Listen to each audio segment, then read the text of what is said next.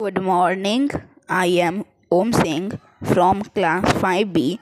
Today I am reading a passage on Walt Disney.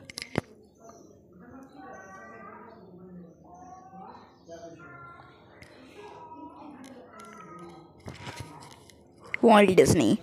The cartoon films of Walt Disney have been delighting people of all the ages since the first sound films appeared in the cinemas in 1928. Disney's first important animal character was Mickey Mouse, made in 1928. It was the first short film with sound. Walt Disney full-length cartoon film was Snow White and the Seven Dwarfs, which was brought in 1938.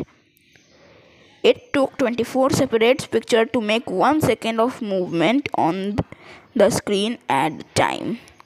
In 1995, Steamboat Willie opened the first Disneyland and a large amusement park of Anaheim, California. Walt Disney died at Los Angeles in 1966, but the Disney Studios continued making films.